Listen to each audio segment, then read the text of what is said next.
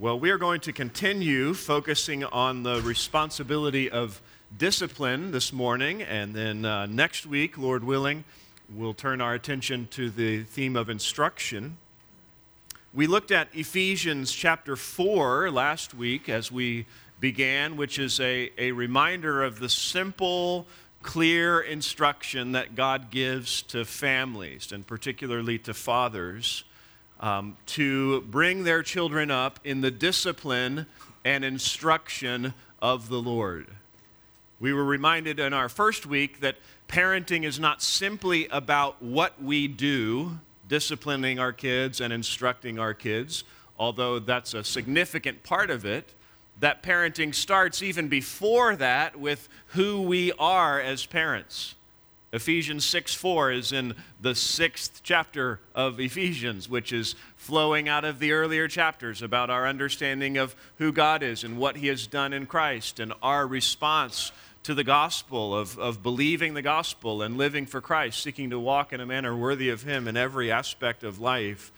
And so as we are focused on Christ, as we are seeking to Uh, follow Him faithfully ourselves and to model that for our children, we then are in a place to think about, okay, now how specifically should we interact with our kids?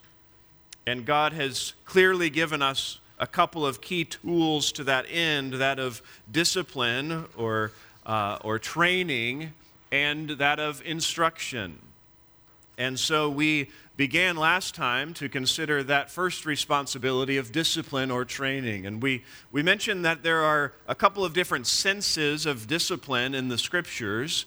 There's what we tend to think of, that of corrective discipline, as in somebody does something wrong and there is discipline or consequences for that. The Bible uses words like discipline and chasten and chastise, reproof and correction for that kind of discipline. And that's a significant part of the discipline that is to be, um, is to be true in our parenting. But there's also formative training. The Bible uses words like discipline, train, instruct preemptively. And I gave you the example of a, a sports practice, you know, where you see uh, players running, and it may be because they've done something wrong, they've been goofing off, and there's a consequence of that. But it may just be because they need to run, and they need to, to get in shape for the sport that they're playing. And, and so it is in our homes. Not everything that would fall under the umbrella of discipline is because our child did something that was sinful and wrong, but much discipline comes in that context. And so we began to look last time at a, a number of realities that should shape our discipline and, and getting increasingly practical as we, as we go. And the first that we saw is that our discipline should be shaped by the nature of our children. We were reminded they're made in the image of God, and so any discipline is to be done in a manner that is, is respecting them as people. It's not to humiliate them. It's, it's not to, uh, uh, to do anything that would undermine the dignity with which they should be treated. We also saw that they will exist in, uh, in for all of eternity, either in heaven or hell. There's a, a weightiness to discipline, knowing that this has eternal consequences in the lives of our children. It's a rescue mission, knowing that they are sinners who are ultimately destined for hell apart from the grace of God in their life. And they need to be disciplined because they are not on the right path on their own. Proverbs says, foolishness is bound up in the heart of a child. All children are inherently sinful. They inherently are self-centered and rebel against the Creator, against God. We saw, secondly, that our discipline must be shaped by God's discipline of His children. We looked at Deuteronomy eight, which gives us a picture of God's discipline in the wilderness, of how He was disciplining His children like a father disciplines his own. And, and we looked at, at that picture. And then we saw Hebrews twelve, some of the principles of God's discipline, the things that He says are true of His discipline. And we drew some conclusions about that. We saw the relationship God has with His children. He's both a loving Father and an authority. We saw who is disciplined by God. It's every child whom He loves. Discipline is a reflection of loving your children, not the opposite, as many say. And we saw why God disciplines His children, for their good and maturity as preparation for the future. And and that he does so with the goal that they would obey him and ultimately become like him. We saw some of the various means of God's discipline, from teaching and instructing them to rules and consequences and rewards, circumstances that shape, develop, and test character, and even provision for them and withholding as a means of training them. And, and we saw that in the midst of those things, God disciplines with patience and consistency and, and intentionality. And we want to imitate God in that way, to have a clear focus on why we discipline our kids, training them, preparing them for the future, not simply the future when they're out of our house, although that's part of it. You know, I hope that they can function on their own and, and you know, can, can get around life, but the future of eternity, that they would know and love Christ and that they would be prepared for all that God would have for them in this life and, and beyond. And then we began to look at the, a third reality, that our discipline must be shaped by the warnings and exhortations of Scripture, the specific things that God's Word says to us as parents about how we should discipline as parents. We began with some warnings, the warning not to neglect discipline when your children are young. Proverbs nineteen eighteen says, "Discipline your son while there is hope, and do not desire his death." Proverbs twenty-two six, emphasizing how we should train up a child in the way that he should go, and that will bear fruit in, in the future of their life. And so we are to be careful to not neglect discipline when our kids are young. Those things that are cute when they're two are not as cute when they're twelve. And, and we want to be faithful from the time our children are young to, to, to discipline in a way that is appropriate. We'll talk more about that. And then we looked at the fact that we are to not discipline in a way that provokes our children to anger. That verse in Ephesians six that gives the, the positive instruction to us also gives that warning. Do not provoke your children to anger.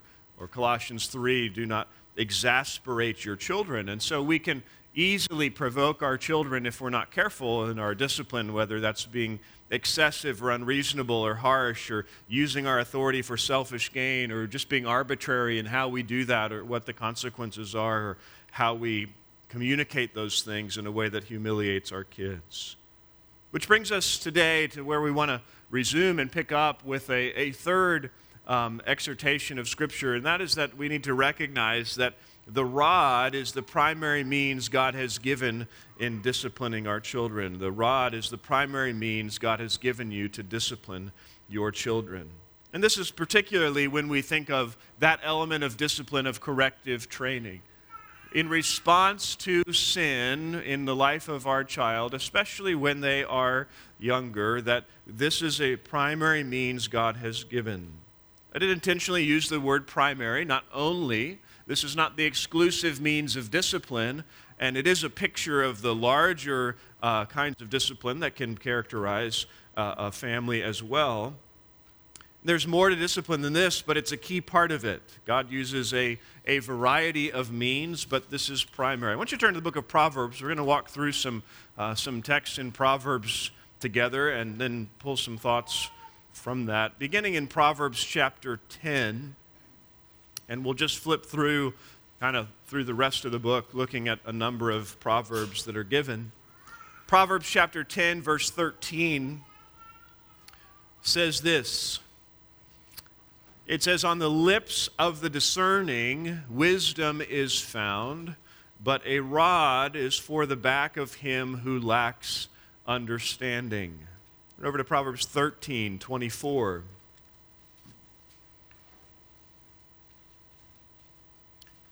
Says, "He who withholds his rod hates his son, but he who loves him disciplines him diligently." This is that principle we saw in God's discipline of his children, that it's an expression of love, that every true child receives discipline from God. And here it equates the withholding of the rod as not disciplining our children. Turn over to Proverbs twenty-two fifteen, a verse that we looked at briefly um, earlier in our, our study last week. It says, "Foolishness is bound up in the heart of a child." Every child has foolishness. And remember, we said that's not just doing things that are silly. It's not childishness. It's it's foolishness in the biblical sense, which is a, a lack of recognition of the rightful role of God in one's life and a rightful response to Him, a rebellion against God. He says that's bound up in the heart of a child. It doesn't take long to see any young child that they are selfish and they want to do what they want. How do we respond to that? Verse fifteen says, the rod of discipline will remove it far from him. Now again, remember Proverbs are, are principles. They're not promises. It does, it's not a guarantee every child who is disciplined in this manner will ultimately be wise, but it is the normal means that God has said He uses to accomplish that purpose. So if you don't want your child to continue to have foolishness bound up in his heart, the rod of discipline is the means that God has said to do. Proverbs twenty-three, one more chapter over, verse thirteen, says, do not hold back discipline from the child. Although you strike him with the rod, he will not die. You shall strike him with the rod and rescue his soul from Sheol. Again, this is a reminder that discipline is vital, that it's a rescue mission, as I said, to, to rescue them from ultimate eternal, uh, eternal death and destruction. And he says, don't hold back that discipline. We'll, we'll think a, a little bit in a minute about why we can be tempted to do that. He says, although you strike him with the rod, he will not die. Your, your child may think they are dying. They may respond as though they are. But he says, no, if you if you do this in an appropriate way, that's not what is going to happen. And, and instead, you are actually seeking to save them from death. You are seeking to, to save them from the eternal damnation. And so it's a rescue mission and a priority. Proverbs twenty-six, verse three says, a whip is for the horse, a bridle for the donkey, and a rod for the back of fools. Proverbs twenty-nine fifteen says, the rod and reproof give wisdom, but a child who gets his own way brings shame to his mother. The, the contrast between allowing a child to get their own way, which ultimately leads to shame for the mother and the folly of that child's conduct and behavior and treatment of even her, whereas the rod and reproof, discipline, training, bring wisdom to that child. Now, when we speak of the rod of discipline, that is a it's a, a, a metaphor that can include a variety of means of discipline, but it is clearly referring to physical punishment. Ted Tripp defines it this way in his excellent book, Shepherding a Child's Heart. If you've never read that book, I would strongly encourage you to uh, to read that and, and flesh out a variety of things, both related to discipline and just dealing with our, our children's heart as we instruct and interact with them. But he writes this, he says, the rod is a parent in faith toward God and faithfulness toward his or her children, undertaking the responsibility of careful, timely, measured, and controlled use of physical punishment to underscore the importance of obeying God, thus rescuing the child from continuing in his foolishness until death. That's a, a great definition of, of what we mean when we speak of the rod and what the Scriptures mean when they speak of that. It, it's a parent responding in, in light of what God has said and in what they desire for their children, undertaking careful, timely, measured, and controlled use of physical punishment. Now, when we think of that, I want us just to, to think of a number of questions and then talk a little more about how this may look in, in practice.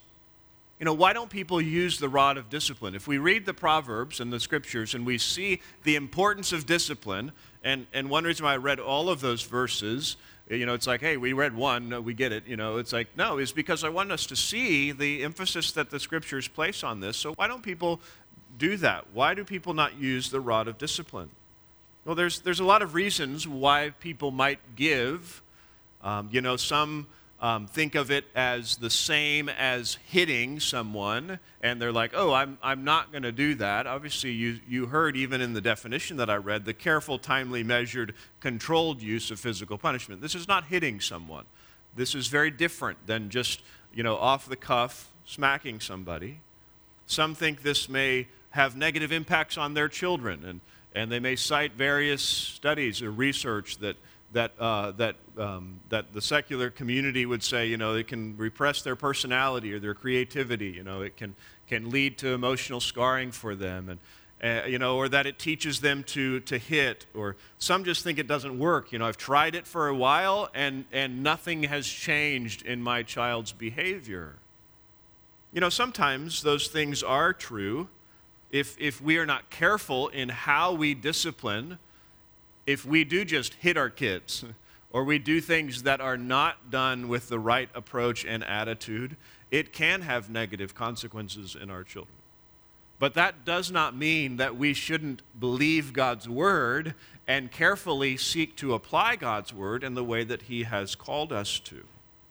So there are times where physical discipline is a horrible reality when it's not done in a manner that would please the Lord. We need to recognize that. But that doesn't mean that we don't embrace the wisdom of God, carefully apply the scriptures in our life. Sometimes we may need to think more carefully and practically in how we do that. Sometimes we need to look more at the attitude and the, the me- means in which we are approaching that. Some people say things like, I love them too much to hurt them in that way. Well, what's the biblical response to that? Actually, you love yourself too much. Now, it's, it's, I'm not saying it's easy, but I'm saying it's a response of the love that we have for our child. You know, some think it's never the right time, and, and it is complicated, you know, when you're in public or at church. Well, when, when so much of our world says no and God says yes, the response of faith and obedience to Christ says we're going to embrace God's wisdom. Now, I don't think that God gives us this instruction simply to test our faith. God doesn't say, against all reasonable thought, do this just so I know you love me. That's not what he's saying. Why, why the rod as opposed to other forms of discipline? God is wise. Remember, God is good, and he designed our world and us and the family, and he knows what is best. So why God said this is to be a, a, the primary means of discipline, especially when our children are young. Why, why is it that when we Uh, that God says spanking, physical discipline, is a blessing for how we function as a family? Well, we'll think first maybe negatively. Think about if you don't discipline in this way, but you do desire to discipline, what are your other options? Well, they're, they're generally things like timeouts or withholding privileges or possessions or, or things of that nature. And, and again, there can be a place for that, and, and especially as kids age and in the variety of means of discipline. But when you think of young children and and, ex- and asking them to do those sorts of things, many of those types of responses drag out the time of discipline. It, it can lead to uh, increased bitterness over time. You know, w- if I do something uh, with my my child who uh, is is older now, say they they get grounded, and it's like you're grounded for two weeks, and now there's this enduring consequence that can lead to Uh, the, the difficulty of bitterness in their heart, to the challenge of restoring right relationship. How am I going to interact with them during that whole time? And so this is a brief uh, consequence, yet a significant one. Some of these other means of discipline require obedience to fulfill the discipline. You know, we've all been in that situation where it's like you say to your child who just didn't do what you asked them to do, like, hey, go sit on the couch for five minutes or go to your room. And it's like, well, they just didn't do what you asked them to do. And so now that you're asking them to do something and to obey you, so what, what happens when three minutes later they come walking back by? You're like, well, now you need to go sit on the couch for ten minutes because you didn't sit on the couch for five minutes. And it's like, I'm not sure this is going to go well. Like, this is you're requiring obedience, or it's necessary to obey in order to have that consequence. So it can escalate in a way that we don't intend. Some kids don't care about other consequences. You know, we've, you know, you may have a child who it's like, hey, if you tell them to go to their room, they're like, sweet. I do not have to unload the dishwasher from my room. I do not have to interact with these other people in my household in my room. Life is good in my room. So, like, send me to my room, please. That's great. You see, spanking is beautiful. It's quick. There is clear resolution and reconciliation. It allows there to be consequence and then restoration. And it is painful for all children, and, and again, if, if done appropriately. Well, does that mean that you can never use other forms of discipline or consequences? Absolutely not. God uses a variety of, of discipline, and you can too, particularly as your kids age.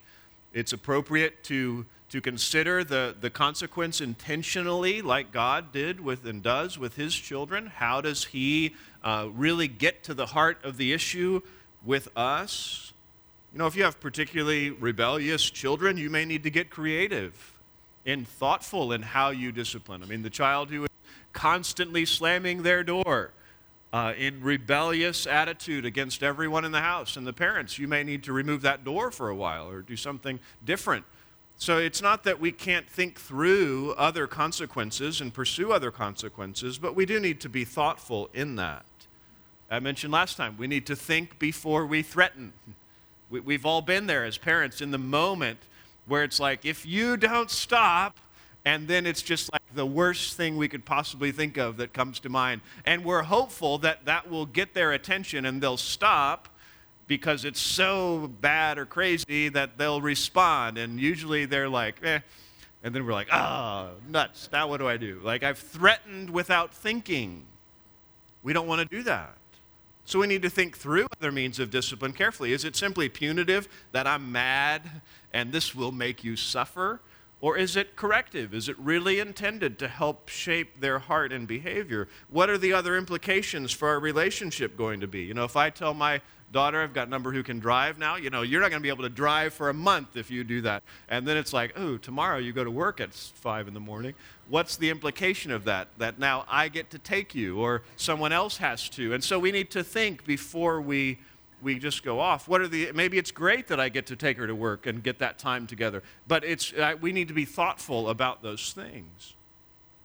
What are other options? Is there someone, my spouse or Uh, or someone else that I should run this by to see what they think? So so when should we use the rod? When should I use the rod? Again, Ted Tripp gives a, a helpful um, way of thinking about this. It's simply this. It's when a child does not obey. And when do they not obey? Well, when they don't do what you've commanded them to do without challenge, without excuse, and without delay. So think of that toddler. You say, come here. Um, or we say stop when they are, are doing something that they're doing, and they, rather than doing that, they keep doing it. Or rather than coming to you, they run the opposite direction. Or that older child, when you say go clean your room, and they mutter something under their breath, and they continue to play their video game. They have not obeyed. We, we don't want our kids to be focused on what they want. We want them to be responsive to the authority in their life, which is primarily us as their parents. Now, we'll talk more about this, but this doesn't mean you can't help train your younger children, and you can't help redirect them to what they should do before there's discipline. We can. But so many parents, and myself and my wife included, we can subtly get into the habit of training our kids when we really want them to obey, right? So we can get in the habit of raising our voice. You know, we say something to them in a normal voice, and then we ratchet it up a decibel or two, and then eventually they learn, like, okay, Dad is talking loud enough at me that he's serious, and so I'll do it. You know, or we... Um, repeat ourselves, you know, um, Abby, if I have to tell you again, it's like, well, why wasn't the first time good enough that I told you that? Or or we kind of can be manipulating or trying to control them, you know, I'm going to count to three, and if you haven't started moving by three, then, you know, you're in real trouble or whatever it is. Children are trained to respond, and the Bible calls us to train them to respond The, the first time, to train them to obey with, an, with a willingness and an eagerness.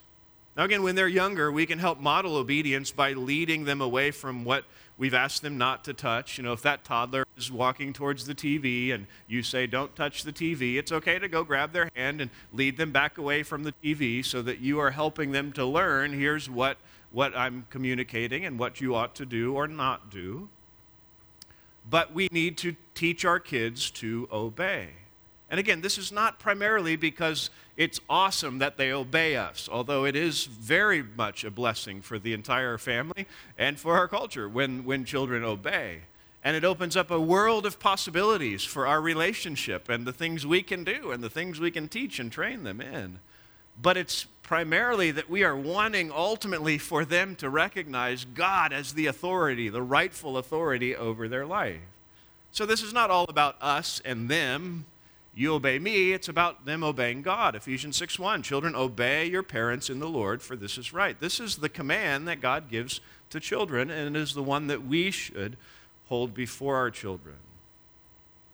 Again, we can Uh, we have to recognize how we have trained our children. So if you have not been in the habit of expecting obedience of your children, but you have raised your voice or you've, you've given them, you know, opportunity all the time to uh, to do whatever and then randomly said, no, now it matters that you obey, you need to retrain your children in an appropriate way, being gracious to them, recognizing we've cultivated this in you, but we should expect that. When should I not use the rod? Well, let me give you a, a little list. One is when we are angry or frustrated, even when it would otherwise be appropriate. If you are angry, do not use physical discipline with your child. You need to deal with your own heart first. Then you can respond in discipline. And if you can't deal with your own heart, there'll be plenty of other opportunities as you grow to discipline your children. We also shouldn't use it for instances of childishness, like we, we've talked in the past. There's a difference between kids being kids and kids being disobedient. And we don't want to expect our kids to be something they're not, but we should be expecting them to obey. And so when you have that child coloring at your table and they go off the paper and they write on the table, that's not disobedience, most likely. That's just kids being kids. And so if you discipline them for marking on the table, you're mistaking what, what God wants you to discipline your kids. Now, if you tell your child, who is perfectly capable of writing on the on the paper, keep it on the paper, and they look at you, and they take that crayon, and they go across the table, well, that's a different reality. So we need to be wise and discerning. We also shouldn't do it for accidents, for clumsiness. Again, this can be under that category of childishness, but kids make mistakes. The accidents happen. We don't need to respond in, in discipline for things that were simply the result of, of the normal accidents and things that happen. Again, those can be the things that tempt us to get the most upset when our kids do something that is just accidental, not intentional, and there's consequences of that. But we need to be careful. We also shouldn't discipline for inability or for lack of understanding. You know, if we tell our two-year-old to go make your bed and they don't, that's probably on us. You know, or lack of understanding. If we're unclear, if we say something, you know, to our, our child, like, go pick up that room, we have a very different standard of that. We may need to be thoughtful in, have I clearly communicated the expectation in an age-appropriate way?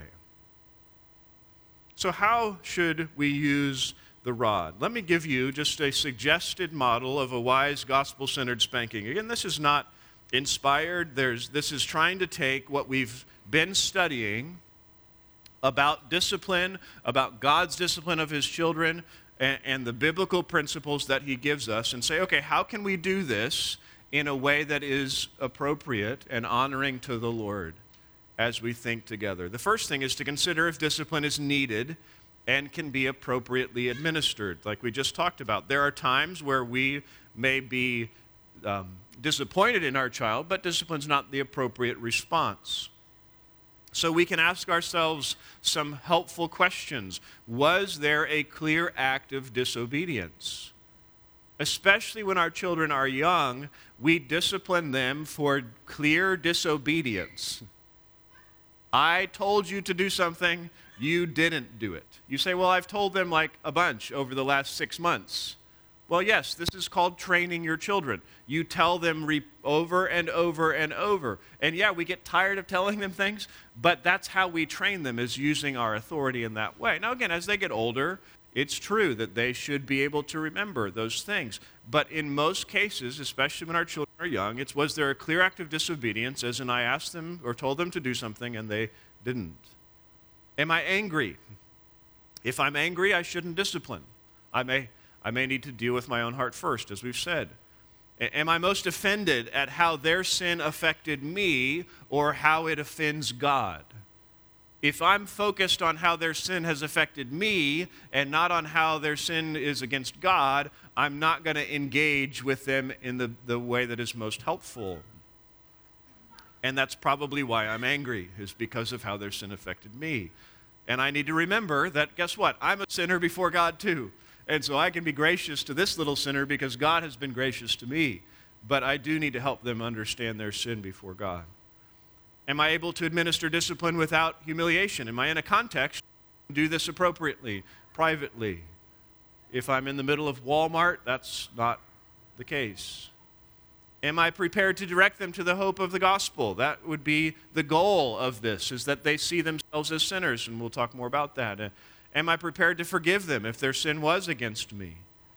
All those are important as we as we think about discipline.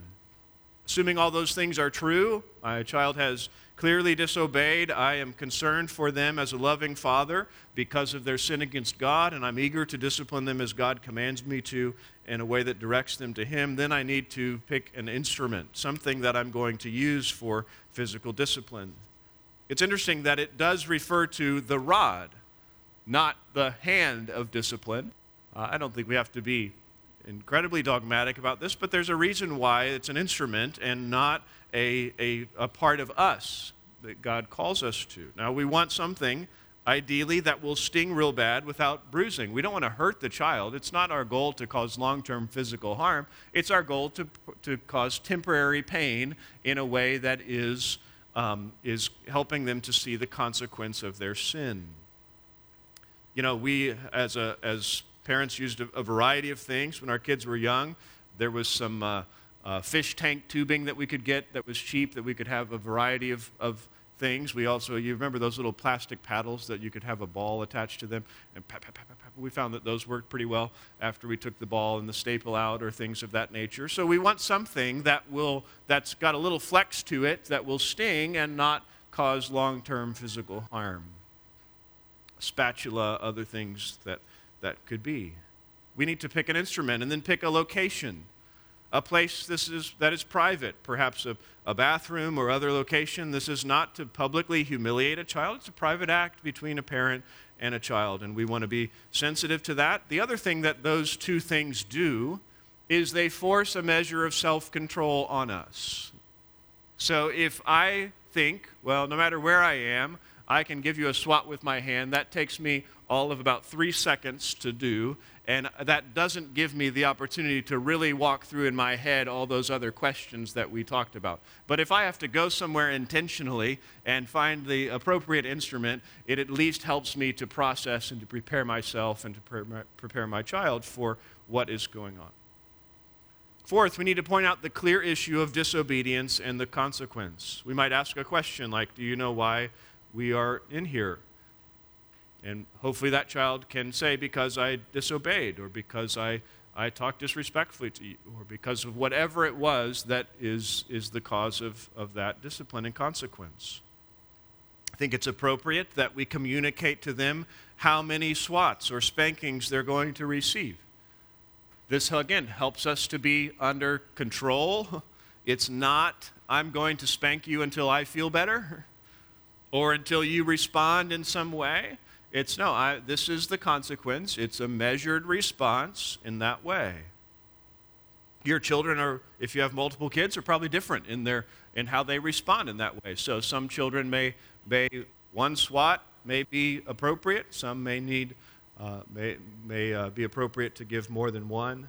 And wait for them to receive the spanking as a demonstration of their obedience and contrition. Proverbs fifteen five says, a fool rejects his father's discipline, but he who regards reproof is sensible. Proverbs fifteen ten says, grievous punishment is him for him who forsakes the way. He who hates reproof will die. This may be something you need to talk to your kids about, responding and receiving discipline. Now, what if they don't? Well, certainly if they don't receive the discipline, there may be an additional swat. If if I have to, to hold you in a way that you, you're not receptive to this, there will be additional consequences as we train you to receive the discipline that is for your good. And we administer the discipline. You know, with younger children, toddlers and the like, they they have typically a really nice fat back part of the leg or or bottom that is a, a, a beautiful place for physical discipline. If you use the right instrument, you will possibly not need to spank on, on bare skin, but your goal is to inflict pain, not injury. If they have a diaper on, that's probably too much padding. And so you need to be thoughtful of those things. You know, your goal, again, is not is to inflict pain, but not injury. And so the child will likely cry, and you can hold them and love them and, and then converse with them. If you and you, obviously, that's an ongoing part of this process. You want to talk to them. You want to use Scripture when possible. We'll talk more about that even in the coming weeks. It's very helpful to have memorized Scripture as a parent, although it's also appropriate to open God's Word with your child, you know, and to talk to them. Not just to say, don't you ever do that again. Is that possible for that child? No. Don't you ever disobey me again. No. You, but to say, you know, do you know why you did that? Do you know why you disobey mommy, disobey daddy? Because your heart is sinful, because you are, are foolish. You're inclined to rebel against God. God says it's good to have parents and to obey parents, and, and you would rather do what you want to do. You need to humble yourself before Lord. That's why you need Christ. Jesus was the only one who, who lived a perfect life, who always perfectly obeyed. Same reason why I need Christ, because we are sinners in that way. So converse with them. You may pray with them, asking God for grace and, and expressing gratitude for Christ and praying that your child would have a soft heart and in those ways. Then have them make it right if they've sinned against someone else, or to go obey in the manner they would not before when when possible. You know, if, if the issue of disobedience is something that they can go and obey, or they can go and, and apologize to, to someone else for what they've done, that's appropriate.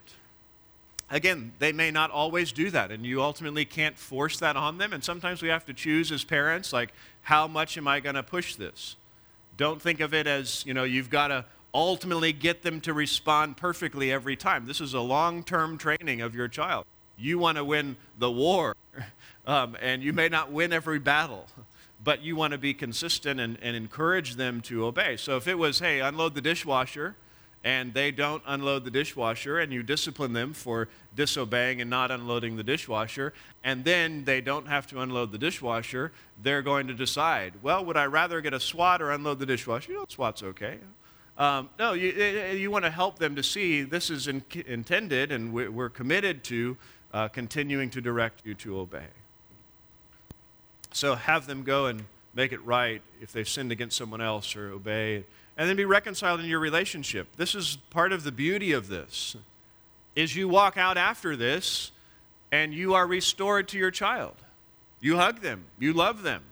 If you're going out for For, uh, you know, it's time for dessert, they get ice cream too. Like, this is not something where you are holding a grudge against them and it ruins the rest of your relationship. Now, they may not respond that way to you, but you are loving them and being reconciled to them. Now, this sounds like it will take some time, and, uh, and oftentimes it does. Now, it doesn't have to be this lengthy every time, but it should be regularly characterized by this tone and interaction. That's our goal. This is what God has called us to. Now, you might say, well, what if my what if my kids are are getting older? You know, people have asked Christy and I over the years, you know, at what age did we stop using this means of discipline with our kids? Um, our oldest is twenty, our youngest is thirteen. It's been uh, a number of years since we used physical discipline as a consequence in our home. As our girls have gotten older, part of that is I am, am a, their, their dad. I want to respect their, their bodies, and I want to be appropriate in my interaction with them. And, and part of it is as kids get older, there are other appropriate means and other consequences that come. Um, and, and hopefully it's also a result of the fact that generally they are learning to obey. So it, it's, there is a time where we no longer use this means of discipline, and when we think about other means of discipline. But as we do that, we again just want to be intentional. We want to think about the consequences, and, and they should be things that, that have an impact on, on them and that are, are clear consequences, but also things that don't have unnecessary consequences in our relationship. As we saw in Hebrews twelve, discipline is not a pleasant thing. God says, do not regard lightly the discipline of the Lord, nor faint when you are reproved by him. And all discipline for the moment seems not to be joyful, but sorrowful. Now, training can also involve rewards and blessings, good things that come as we obey. That was part of what God did with the nation of Israel. There were consequences and blessings. And so not only uh, is it appropriate to have negative consequences, discipline when our kids disobey, but also to have rewards when they do. But we do want to be careful not to simply manipulate our kids to have proper outward behavior. And I would say one of the greatest blessings of obedience should be earning the parents' trust and the further responsibilities and opportunities that come with that. You know, the opportunity to stay home alone is a great blessing for our children. It's also a great blessing for us as parents, but they don't need to be focused on that. Um, it's, it's a great blessing for them to be trusted in that way. You know, the opportunity to babysit someone else, having demonstrated a level of trustworthiness and responsibility, is a significant thing, even if it's just a, a younger sibling. You know, the opportunity to have their own phone eventually, or to, to drive, or all these things are blessings that come. And it's right that we are helping our kids to understand that these things are part of learning to obey and building that trust and relationship with parents. God intends that children obey their parents.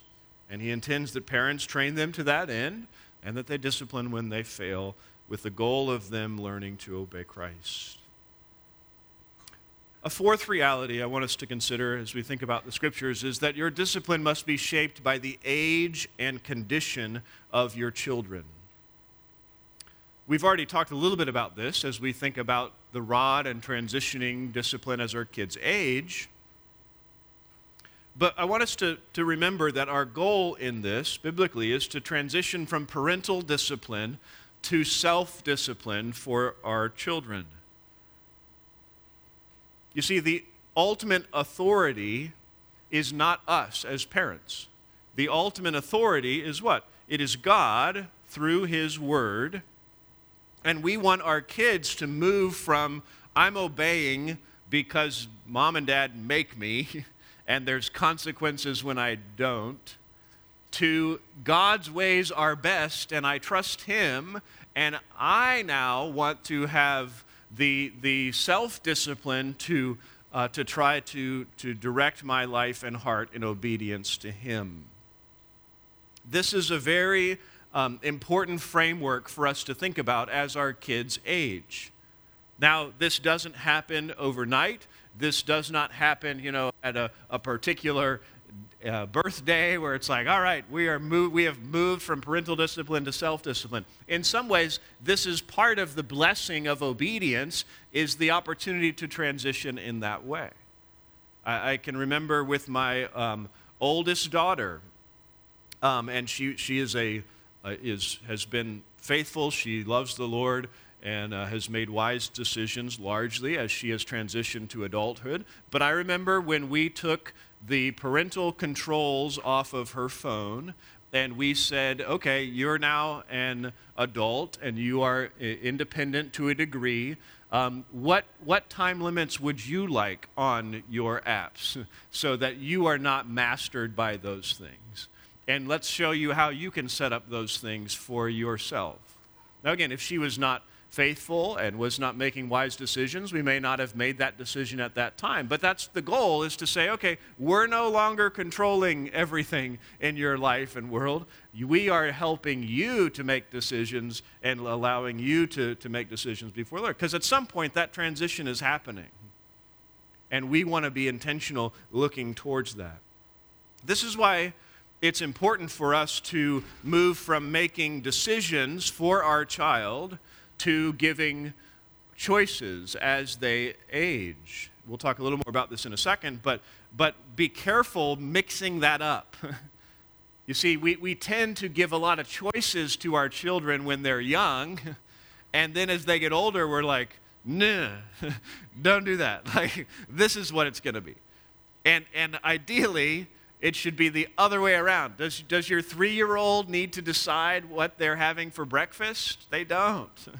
God gave them a parent, and a parent who knows more than them about the nutritional needs of their body and, and all the things. And so you don't have to feel like, I've got to give my young children all these choices and opportunities. No, you can just tell them what to do.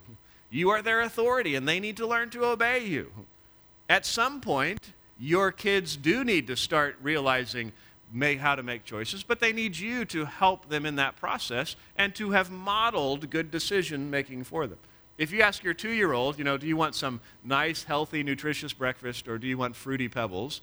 They're going to say, uh, I think I'll probably take the Fruity Pebbles, right? But but if you've modeled good decision making for them and you've helped them, eventually maybe they'll make a wiser decision. Again, we want to move from parental discipline to self-discipline. Or another way to think of that is transitioning from authority to influence.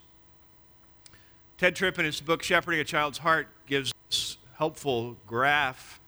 Um, it's not necessarily this, this clean and tidy in real life, but the idea is that as our children are very young, our role is primarily authority with very limited influence. Those of you with young children, you know, when they're kicking and screaming about getting into their car seat, how does it work when you talk to your six-month-old and you say, now, son, I want you to know that cars are very dangerous and people have accidents. And sometimes it's not even mommy's fault. It's somebody else hits me. I know you trust me as a good driver, son, but but someone else could hit us, and the possibility is that you would go flying, and so this car seat is intended to restrain you in a way that is for your good. So please just, just relax, and I'll snap this buckle, and it'll go well for you. Is that what you do with your six-month-old? No, what do you do? You take their arm, shove it through, snap, right? You are, you're in authority. You can make them do what you want them to do. Now, if you have a sixteen-year-old who is not buckling, and you say, all right, same thing, you know, that it's different at that stage. So we all understand this. We go from being a, an authority who can make your kids do stuff to an influence who, who's more limited. That's part of God's intent. Why? Because they are moving from parental discipline in your home. They're going to leave, and they're going to be making decisions, and the goal is to prepare them for that. So we need to recognize this transition from authority to influence.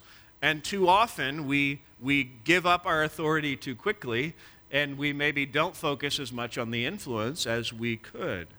Now, I would say from our experience, it's kind of this pendulum. Sometimes it's like, okay, we've been an authority, and we think you're You're increasingly responsible, and so we're going to give you a little more leash to make some decisions, and then it's like, okay, that went okay, and maybe we're going to pull a little back, and then we're going to go a little more. And so it's not this neat and tidy thing, but as your children are young, you need to recognize it's primarily about using that authority, and as they age, you get to become more of an influence. This means discipline will look differently as we transition through the different stages of life.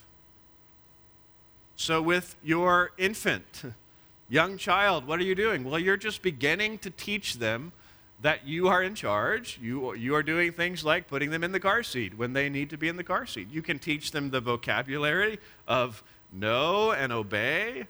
You might lightly tap them on the hand or give them a light spank when they arch their back, not anything significant that would be uh, harmful to them, but just getting their attention that you need to respond in this way. As they become toddlers, you are now training them to obey the first time.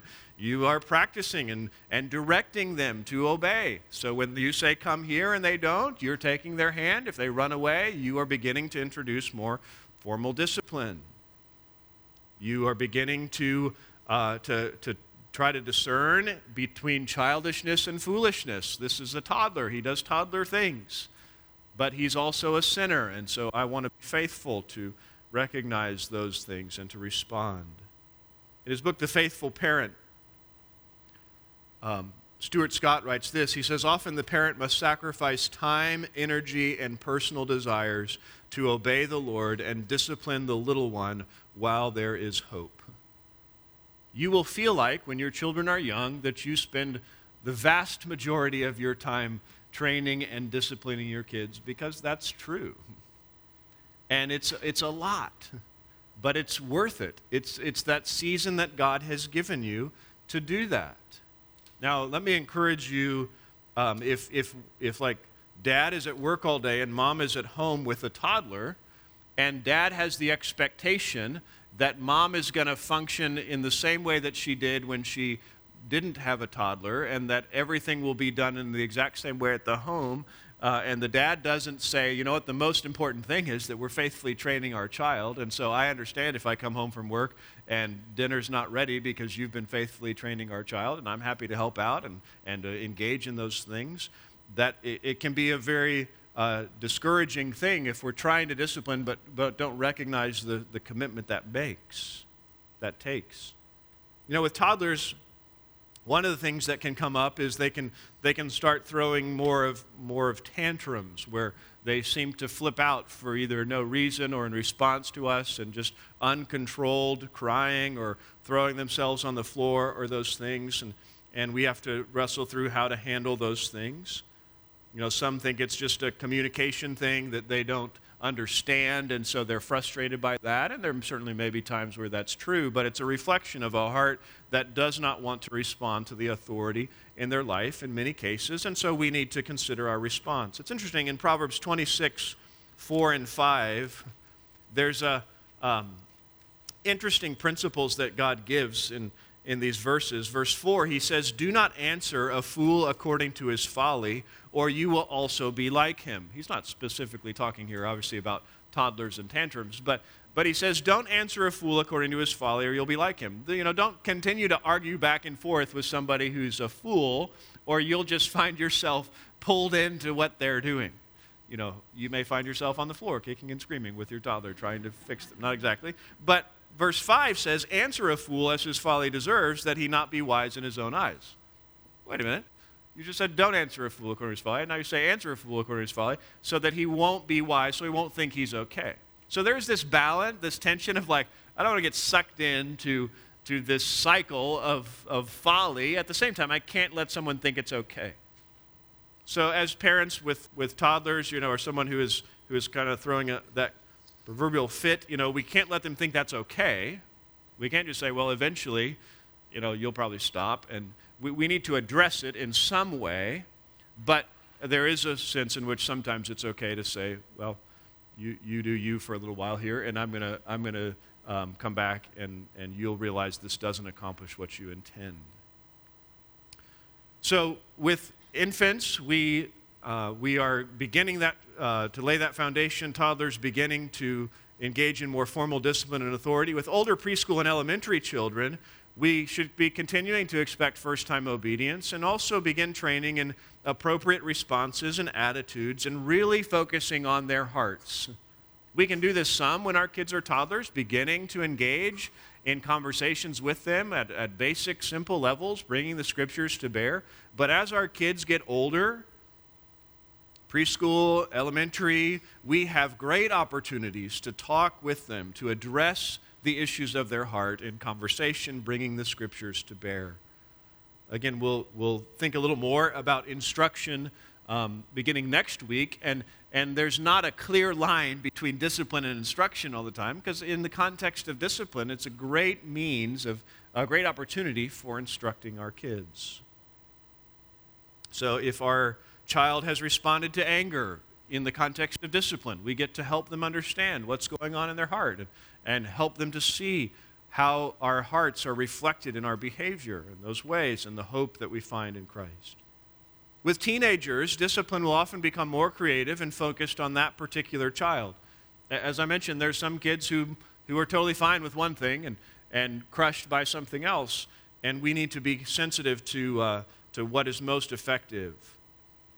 It's also true that, um, that discipline can be both brought on by the parents and the natural consequences of the decisions that are made. So let me give you an example. You know, if if I have a a, a daughter who is, you know, middle school, high school age, and and and she's refusing to do her schoolwork or her homework, or she lied about that. You know, she had a project that was due the next day, and she uh, said she was ready for it, and the reality was she wasn't. Well, there may be consequences that I, as a parent, bring to bear on her. Maybe she doesn't get to go out with friends and do something, or or there's some chores that she gets to do at home now, or there's loss of some other other privilege. But some of the consequences are also just the natural consequences of the decision that she has made. You know, as parents, we can be so tempted to save our kids from those consequences. And and there's there's an appropriateness to that at times. But there's also an appropriateness to saying, you are reaping what you sowed. You said you were ready for this presentation tomorrow, and you're not. And it's ten thirty, and we're not going to stay up till one trying to get it done. Um, you're you're you're going to have what you have, and you're going to get to stand up in front of that class, and it's probably not going to go great.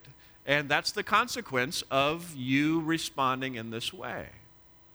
And so part of what we have to do as parents is not insulate our children from the consequences of the choices that they have made. They need to learn in the way that God intends through the consequences that come. Um, again, that doesn't mean we don't help our children. It doesn't mean that we don't um, aren't kind to them. I remember one of my uh, one of my daughters. Um, got a, uh, a speeding ticket, and so, you know, it's like, well, there's a couple options. You can pay, or you can do the defensive driving, and I'm happy to help you figure out how to do some of those things, because you've never done this, and, and we can work on that together, but either you can pay, or you can do the defensive driving. Well, Dad, won't you pay for it? It's my first ticket. No, I won't pay for it. Um, you get to pay for it. Like, this is the consequence of Of you, or I would suggest you do the defensive driving, and, and you still have to pay a decent chunk. And so, but it's the temptation, you know, I love my daughter, and I know she, she uh, but I want her to learn. And, and so the consequences, um, we need to be thoughtful and careful not to overstep and remove those things. A final reality for us to consider is that your discipline must be shaped by the gospel.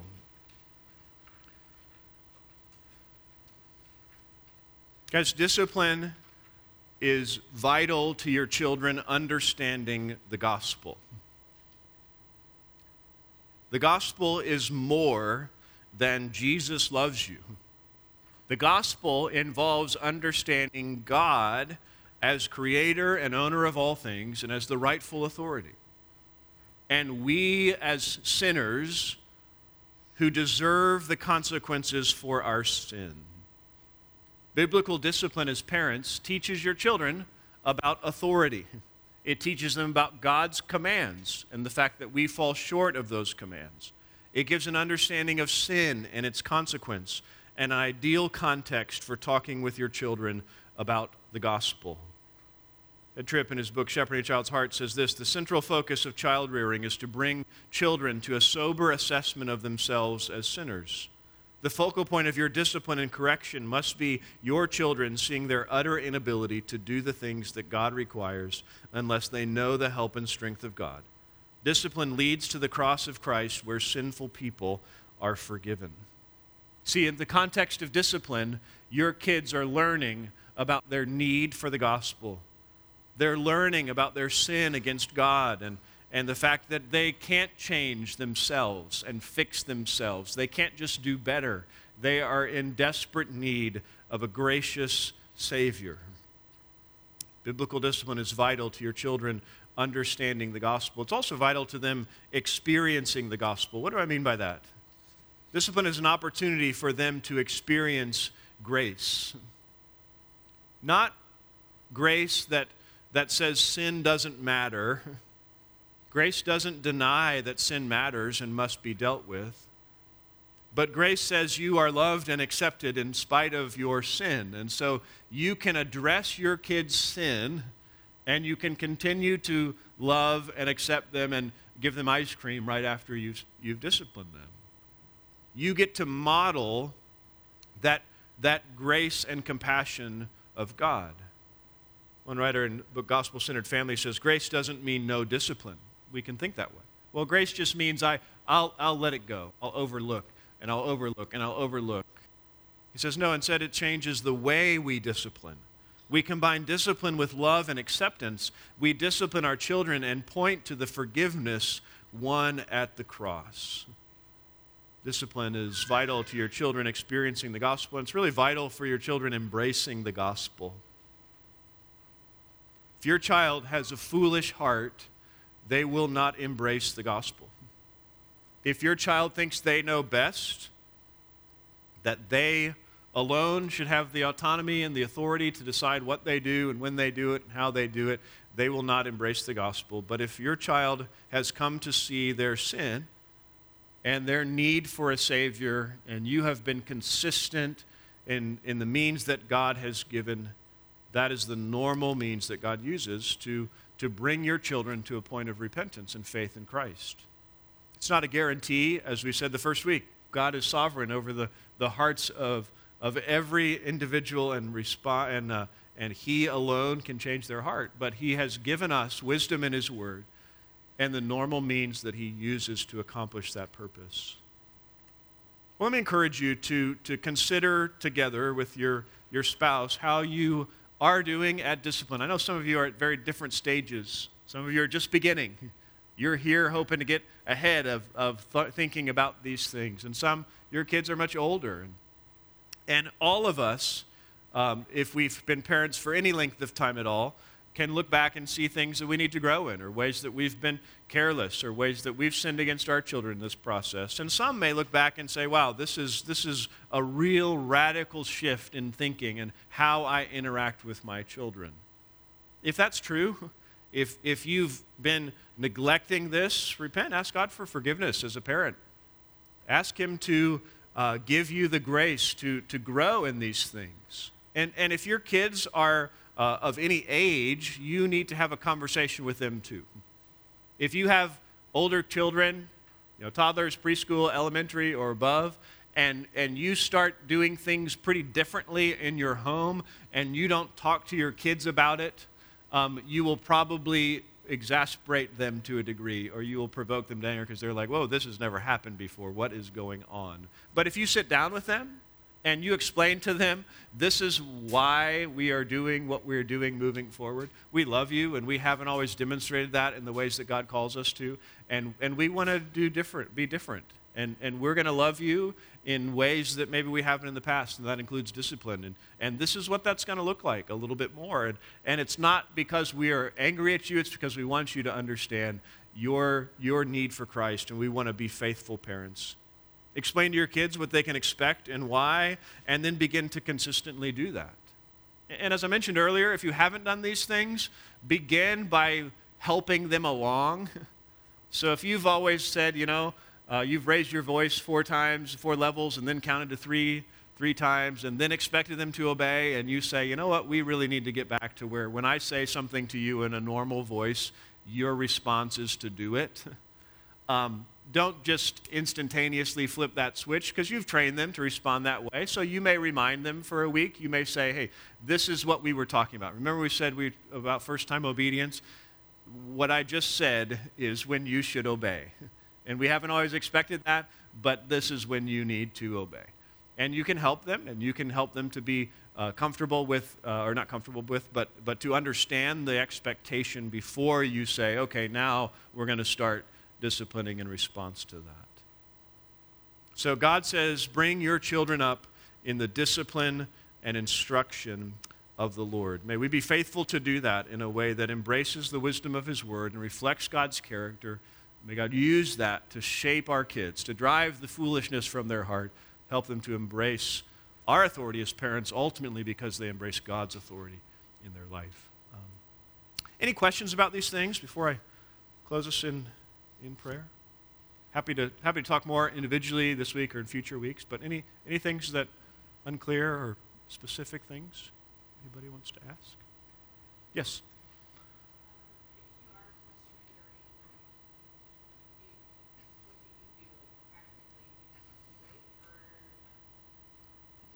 Sure.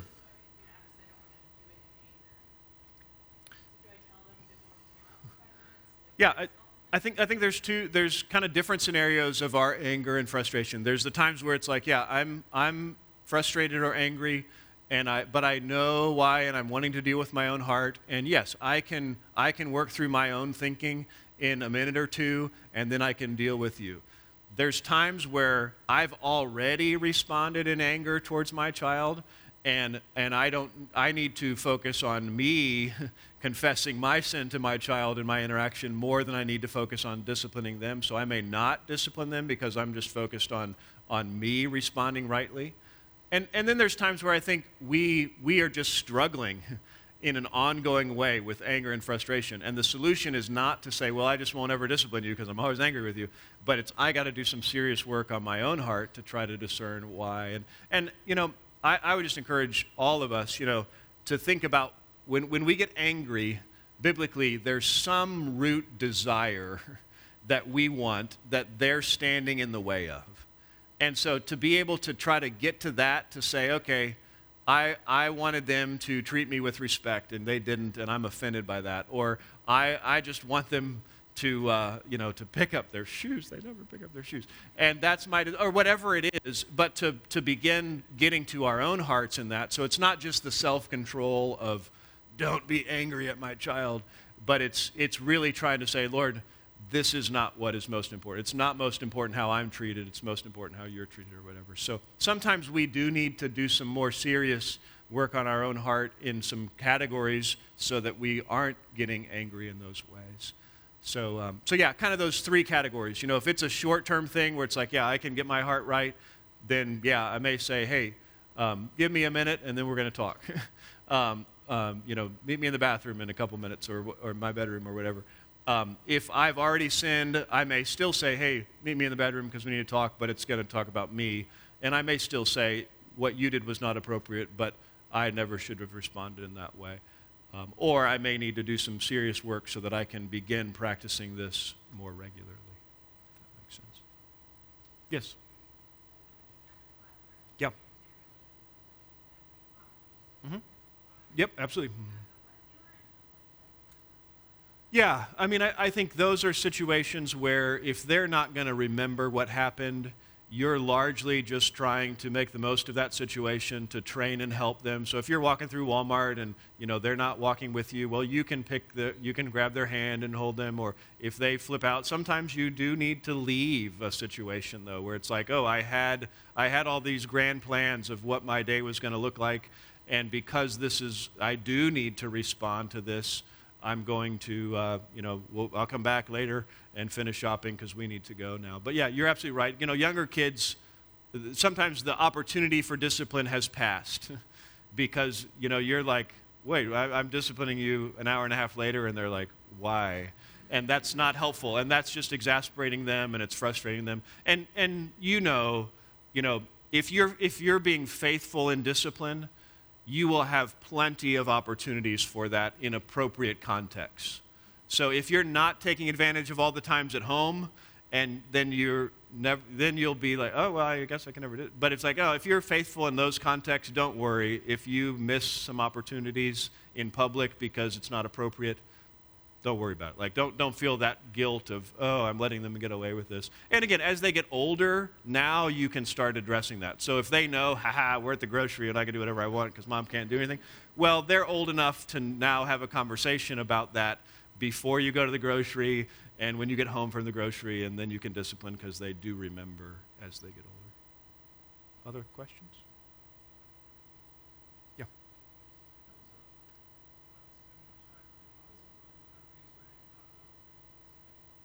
Yeah, I think that's a uh, that's a great question, and I'm thankful that we live in Texas where that's not one that we specifically have to wrestle through. And I think in in some ways those are those are decisions that parents have to make, wise and thoughtful decisions about how they're going to handle that. I mean, there's situations in the the probably closest situation here is like when parents are in either um, like a foster or adoption situation where they don't have full parental rights yet, and they do have to be, they can't discipline in those ways. And, and I think, again, you just try to, um, um, in those situations, you try to be as wise as you can to to take the biblical principles about how we want to discipline and to do the best that you can in those particular situations. But if, um, but it's a it's a complicated complicated thing. You know, and I think in countries where if, if if the government said you cannot discipline your child in this way, um, you know, then I think Christians have a decision to make of how they're going to respond in that carefully and thoughtfully. Um, but it's okay to say I'm going to obey God and not man. Um, we just want to be wise in how we how we do that. Um, it's right that we do that. Other questions? Yes.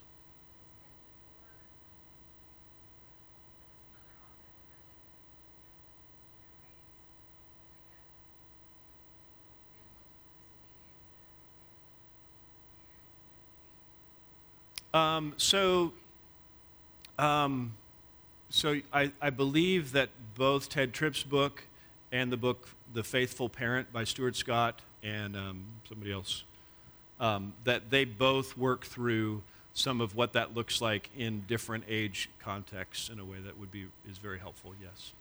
Uh,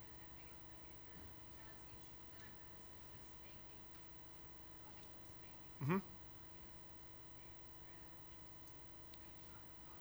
Sure. You know, I think I think you've got to start by saying, is there something that I can do differently to um, for this to be more effective in in the, their case? So it may be that I need to evaluate what I'm using to spank them in a way that is um, is going to be more effective in in that case. Um, I think it's also true that God says this is over the long term. You know, discipline does not always produce immediate results, and so we want to be faithful over the long term in those ways. Uh, but it is okay as our kids are aging that we are, uh, are are thinking specifically about them and how to respond in that way. But so often I think, you know, it's it's more of a matter of us thinking through, um, like if if I was, um, you know, if different kids have different response levels to things, and so sometimes those are things that we need to think about how, and that's where I think, you know, some kids get one swat and some kids get three because of who they are and how they respond, but we, we want to be thoughtful in those ways. All right, let me pray. If you have other questions, we can talk more, and we've got future weeks as well to interact on these things. But thanks again for your time and, uh, and considering these things together. Let's pray. Father, we're thankful for your word. Thank you for the opportunity that we have to, um, to be together thinking about these These things. Thank you for the wisdom of Scripture. Give us uh, grace as we seek to apply these things in our homes.